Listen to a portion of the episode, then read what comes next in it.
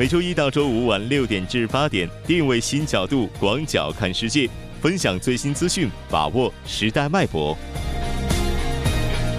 锁定新闻在路上。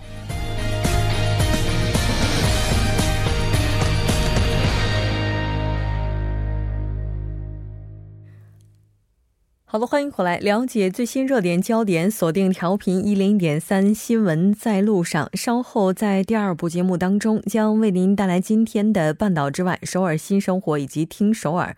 广告过后马上回来。关注半岛之外事态走向，传播全球动态新闻声音。半岛之外。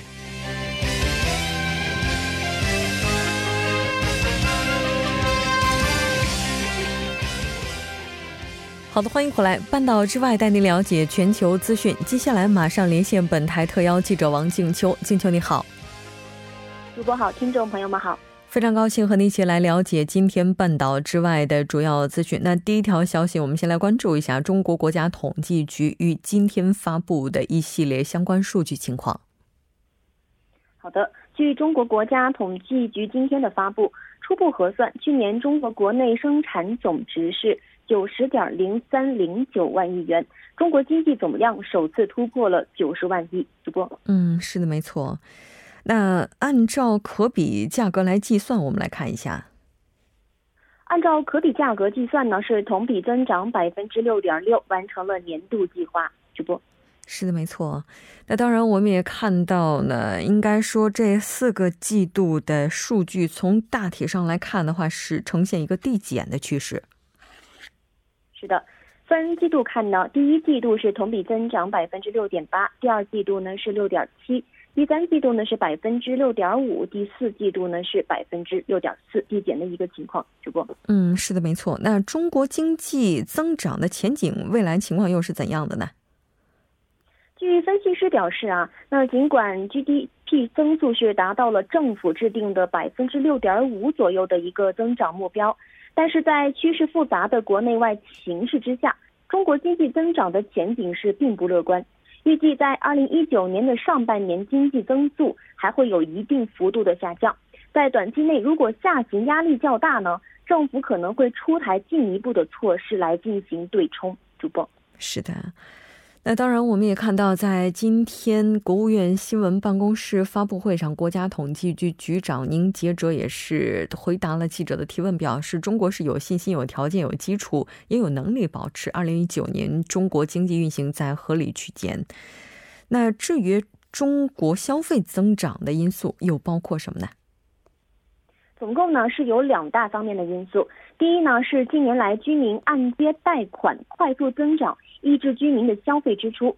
第二呢，是房地产以及汽车这两大消费快呢，需求仍将受到基数以及政策的抑制，所以呢，二零一九年消费增速可能会继续放缓。主播。是的，没错。那对于二零一九年而言，这个内外部环境应该说都在发生着变化，经济也处在转型升级当中，有转型之痛。那当然，未来这个发展也是可期。我们再来看一下下一条消息。中国春节假期上海高速免费通行，预计车流同比增长百分之六点八。主播是的，那我们也来了解一下中国春运出行高峰预计是从几号开始，一直会持续到什么时间点？那从一月二十一号起呢，是全中国是迎来了春运出行的高峰。二零一九年春运一共是四十天，从一月二十一号起至三月一号。主播，嗯，是的。那免费通行的车辆范围在今年包括哪些车辆呢？在行驶高速公路网内的七座以下，或者是含七座的载客车辆呢，都是免费通行的车辆。那免费通行的时间范围是二月四号的凌晨至二月十号的二十四点，以车辆驶离高速公路出口收费车道的时间为准。主播。嗯，是的。那二零一九年春节期间，中国高速公路实行小型客车免费通行政策。那这个政策如果实施的话，预计车流量的情况又会是怎样的呢？那以上海为例啊，受小客车免费通行的影响呢，高速公路网日均是约八十九万辆次，比去年增长百分之七。比春运前期会下降百分之二十五。那春运后期呢，高速公路网日均流量为一百一十万辆次，较春节期间路网日均流量上升百分之二十四，路网流量将逐步回升。主播是的。这次中国的春节长假呢，是从二月四号到二月十号、二月二号以及三号这两天呢，我们看到依然是工作日的期间。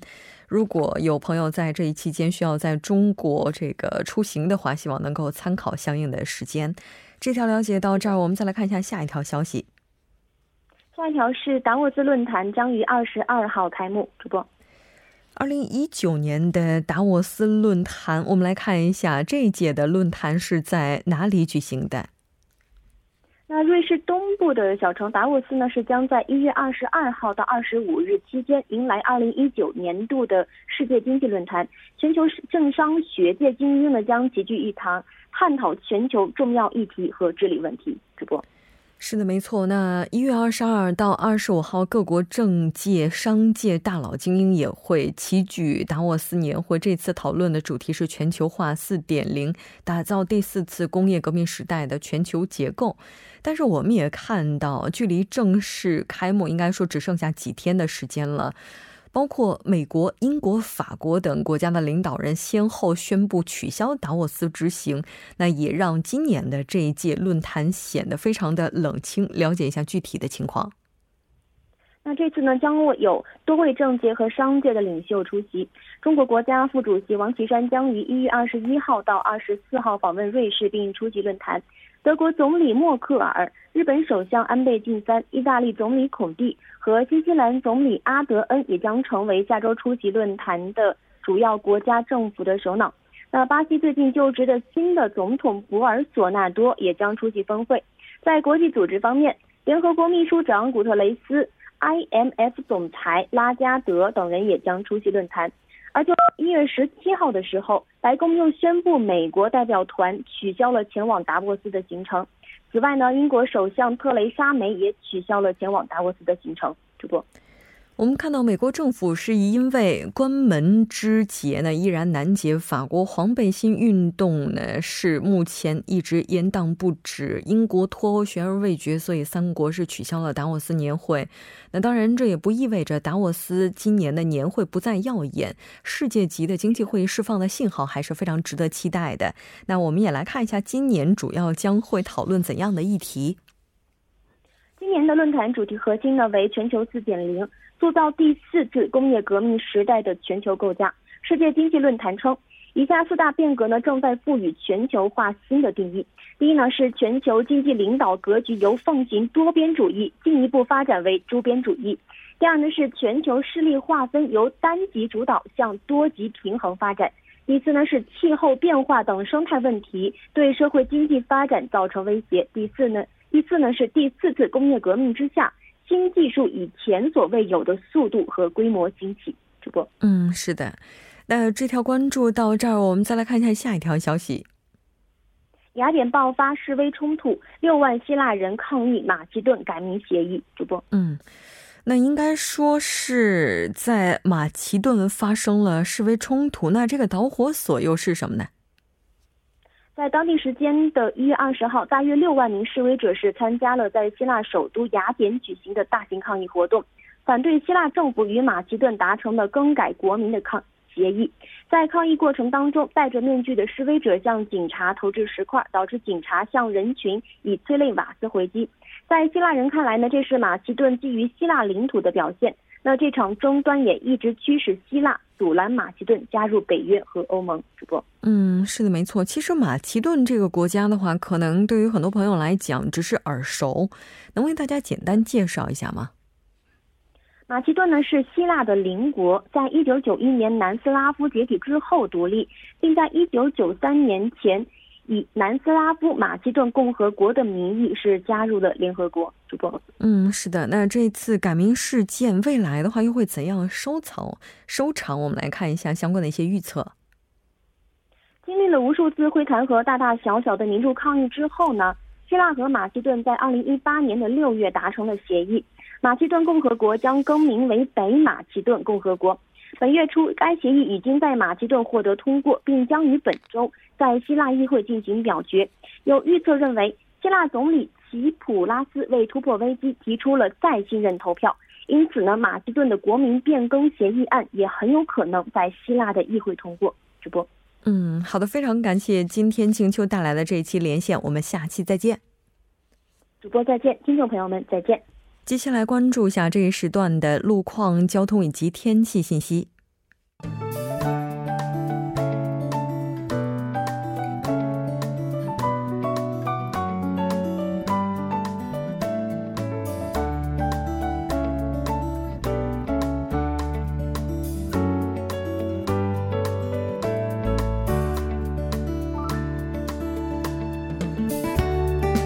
晚六点四十一分，依然受成琛为您带来这一时段的路况和天气播报。继续来关注，也继续来关注一下高速的路况。第一条消息呢，来自西海岸高速公路首尔方向华城休息站附近大约六公里的路段，以及一直分岔口至金川交叉口以上两条路段，目前由于晚高峰行驶车辆的增多而交通停滞。相反方向，在金川交叉口附近大约一公里的路段呢，目前拥堵是十分严重的，还望途经的车主们保持安全车距，小心驾驶。接下来是在北部干线公路中岩分岔口方向岳林交叉口至下岳谷交叉路这一路段，目前呢，在该路段的一车道上发生了一起追尾事故，受其影响，相同方向的路段从莫洞交叉口开始交通停滞，路况复杂，请来往的车主们参考相应路段，小心驾驶。好的，继续来关注天气。从明天开始，天气转好，阳光逐步上线，而且呢，这次晴朗的时间持续的相对久一些，至少能持续到下周的初期。近期不缺乏弱冷空气活动，只是冷空气的势力呢并不强。同时，由于近期冷空气活动频繁，因此呢不会有大范围持续性的雾霾天气。公众可以放心的出行。好，我们来关注城市天气预报：首尔多云转晴，零下三度到六度。好的，以上就是这一时段的天气与路况信息。我们稍后再见。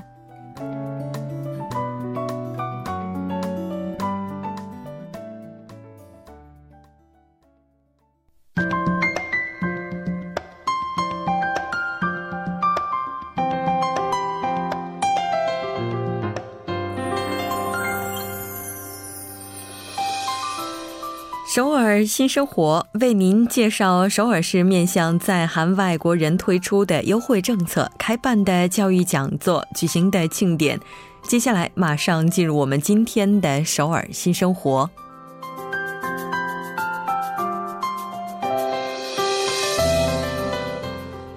先来看一下今天的第一条消息。这条消息是有利多文化奖学财团成立的有利多文化小朋友合唱团，现招收团员。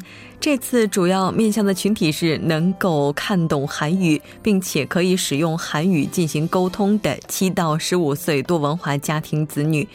这次活动的时间是从二月十六号到十二月二十八号。这一期间每周进行两次，那分别是在周三和周六。周三的时间是从下午五点半进行到八点，周六是从上午十点进行到十二点。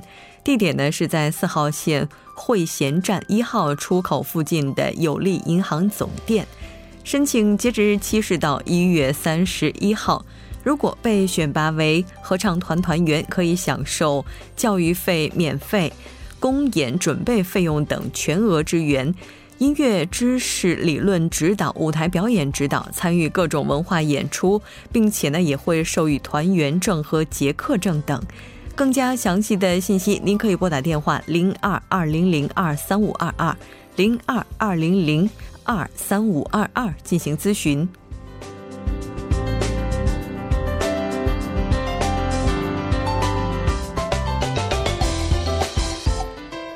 再来看一下今天的下一条消息。这条消息是首尔市恩平区健康家庭多文化职员中心为父母提供的子女小学入学指导教育，申请的时间是二零一九年二月十五号。那这次教育进行的时间是在二零一九年二月十六号星期六，从上午十点进行到十二点。这次主要面向的群体呢，就是多文化家庭以及非多文化家庭的父母。内容呢，包括小学入学准备事项以及子女学习指导方法等。活动进行的地点是在恩平区恩平路以西比嘎西部塔西西切，那也就是二十一卡十五杠幺七。更加详细的信息，您可以拨打电话零七零七四九二五二二二零七零七四九二五二二二进行咨询。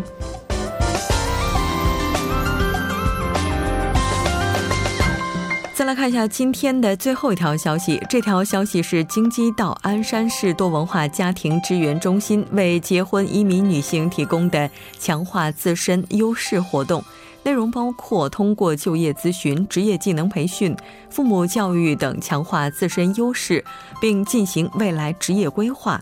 呃，满足婚龄两年以上、韩国语三级以上、对父母教育感兴趣、同意提供个人信息的结婚移民女性即可报名参加。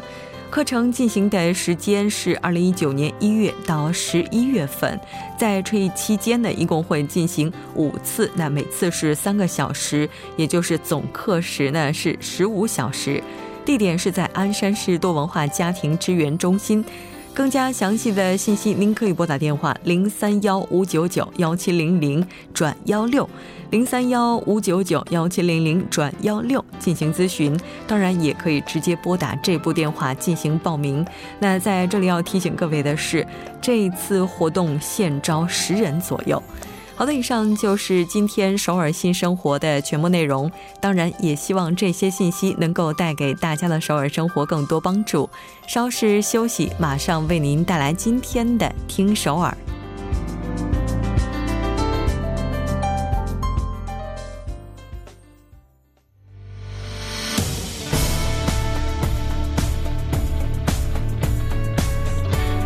您现在收听的是《新闻在路上》。好的，欢迎回来。现在时刻是晚上的六点四十八分，这里是正在为您直播的 TBS EFM 调频一零点三《新闻在路上》，马上为您带来今天的听首尔。首先还是要请出栏目嘉宾金勇，金勇你好。好，大家好，主持人好。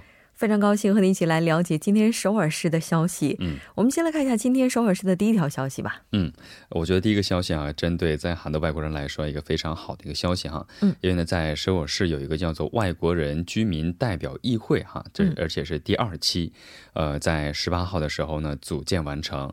呃，据了解呢，而且呢，在十八号当天上午十点钟的时候，在市厅地下市民厅举行了一个第二届外国人居民居民代表大会的一个会议哈。嗯。然后呢，在这个会议当中哈，选出了他的主要负责人议长和这个副议长。嗯嗯。我记得这个当时在选代表的时候，咱们在首尔新生活当中也是提到过的。嗯，这么看来的话，应该说他的整个选拔应该是完美的落幕了哈。嗯，对。那这个成员我们来看一下。嗯，呃，据了解呢，这第二期外国居民代表呢是由经过公开招募选出的二十六个国家的四十五个人组成哈。然后他们呢是在韩国居住一年以上，然后呢在首尔生活的话是时间要超过九十天以上哈，然后呢年龄一定要年满十八周岁，然后呢是在韩国的任何人，比如说呃劳动者。留学生或者是移居女性都啊，移居移结婚移民者哈都可以。然后呢，其中呢，据了解，在这些四十五个人当中哈，呃，中亚地区的人是最多的，有十一人。然后呢，中国人是一共有七人，然后是南亚地区是五人。然后据了解啊，这一次的这个代表议会哈，它的这个活动，我们刚才说的第二期哈，这个第二期的这个活动的总这个期限呢，一共是两年。嗯，是的。那当然，大家可能非常感兴趣的就是他们的工作内容了。嗯，对。其实据了解哈，这个外国人居民代表议会哈，它将划分不同的分科委员会，然后呢分别讨论不同的一些案件，然后呢每年会召开两次的全体会议，然后呢向首尔市长提议有关外国人居民的一些政策。其实这样说说的话，可能会有一些呃不太明白哈。其实举个例子就知道了哈。就据了解，在第一届的这这个外国人议会哈，呃是一六年到一八年，呃他已经。经向首尔市提出了八十项的相关政策哈。然后比如说有什么呢？第一个呢就是说，呃，支援结婚移民者的子女的母语教育，这是首尔市政府呃。呃，通通过这个议会的提议之后呢，做出了这样的一个决定哈。然后呢，还有就是在外国人登记事实证书上记载家庭事项这样的一个款一个一个项目哈。这些呢都是由这些呃议会提出的，然后呢，真正的反映在了首尔市在今后的这个市市政这个政策当中。嗯，是的。也就是说，这个外国人居民代表议会，它主要是去代表居住在首尔，甚至更广范围内居住在韩国的这些外国朋友，他们的心声，就是希望把他们的一些诉求反映在施政。当中，嗯，对，是这样的。那也希望未来大家能够多多关注他们的一些活动，那并且提出建议哈。对，其实我看到这个消息的时候啊，我个人有一点后悔啊，就是没有早点的看到这样的一个消息。嗯，在公开招募的时候呢，如果我们呃作为媒体者哈，呃，应该也是没有做到，可能是如果提前知道的话，可以呃提前发声。然后提前参与，让更多的人知道这样的公募，然后呢，更多的人去参与到当中，可能竞争率越高，可能呃最后的这个主题或者是意见可能会更好一点。我记得之前咱们在选拔过程当中是在首尔新生活当中发布过几次的广告，但是不知道这个参与度到底有多高哈。下一次选拔的话，我们依然会继续关注。嗯，再来看一下下一条消息。好，第二个消息呢是光化门广场哈，应该算是在韩国来。首尔市地区来说，一个标志性的一个广场。呃，据了解呢，在今后的这几年当中，哈，将会发生翻天覆覆，嗯，翻天覆地的这样的一个变化。呃，据了解呢，预计到二零二一年的时候呢，光化门广场呢将变成是现在的三点七倍。然后呢，曾经呢，呃，断开的这个，比如说黑气广场等三处的这个地下空间呢，将合并成为一体。然后呢，在这个地区哈，还将新设 GTX A 路线的光化门的综合车站。嗯，就是现在的光化门广场，未来的话会比现在扩大三点七倍。嗯，对，是这样的。天哪，在这样一个寸土寸金的地方，怎么去扩大哈？我觉得大家可能会非常好奇。嗯，而且这个地下空间的话，现在它其实已经非常大了。嗯，未来的话会进一步的扩大。嗯，对，刚才说到这个三点七倍这样的一个数值哈，据了解呢，世宗文化会馆前面的这个车道。将被编入到广场这个当中，嗯，因为我们之前路过或者是去在那边有一些活动啊，比如说前段时间那个世界杯的时候啊，嗯，呃，有很多人去那边去看这个露天的这个大屏幕投影的时候啊，可能也会感觉到，因为那个中间是广场，然后两边都是正常的车道啊，所以呢，人都会被划分开来，所以呢，有一种不不完整的这样的状态啊，所以呢，今后呢，这个车道将会被纳入到广场当中，这样的话，可能车辆就不能行行进了哈，嗯。然后呢，这样的话，总面积将会变成六点九三万平方米，这样一来就是原来的三点七倍哈。然后呢，刚才说哈，景福宫正面的这个历史广场哈，它也是三点六万平方米的这样的一个面积，它和历史广场南侧呢，也将建成呃一个整体的这样的一个广场啊。这样的话呢，地上广场呢，应该可以做到毫无阻碍的观赏景福宫或者是后面的这个北岳山的远景哈。然后呢，也为这个举行大。大型活动，呃，打造了一个足够的空间。嗯，然后但是呢，我们都知道哈，在那个地方有一个标志性的，有两个标志性的一个建那个一个铜像，铜像，铜像和世宗大王的像和这个李舜臣将军的这个像啊。嗯，然后他呢，据了解，目前有这个提议哈，有个方案，说是呃，如果将扩建的话呢，将把这两个标志性的呃建筑呢，将移至世宗文化会馆旁边和原三军府旧址哈。然后呢，首尔市表示呢。针对这样的提议呢，将收集市民们的意见，然后呢，最终决定是否迁移这两个铜像。嗯，是的，我觉得这不仅仅是收集首尔市民的意见吧，是不是应该收集一下全体对全国人的意见？对。那这个地下空间这块现在的话，我们看到已经有一些展区啊什么的，那这个怎么去扩呢？嗯，其实目前这个地下展展区哈，我们都说地下可以。呃，改造之后呢，应该可以算是全年可以举行各种音乐会呀，或者是展示会的这样的一个空间哈。然后呢，它是集合了比如说文化啊、教育和体验空间。目前呢是分这个世宗中武宫故事哈，然后呢还有就是光焕门站、视听站等这地下三个地方哈。呃，今后呢这三个地方将会变成一个整体的一个大块儿。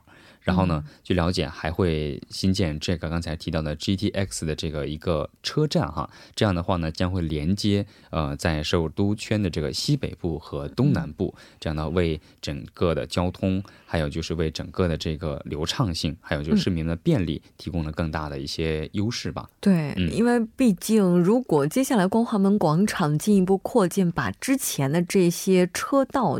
都全部纳入广场范围的话，嗯，这个交通方面确实是需要进一步的去缓和的，就它的这个拥堵问题哈。对，非常感谢金勇带来今天的这一期节目，我们下期再见。好，再见。那稍后在整点过后马上回来。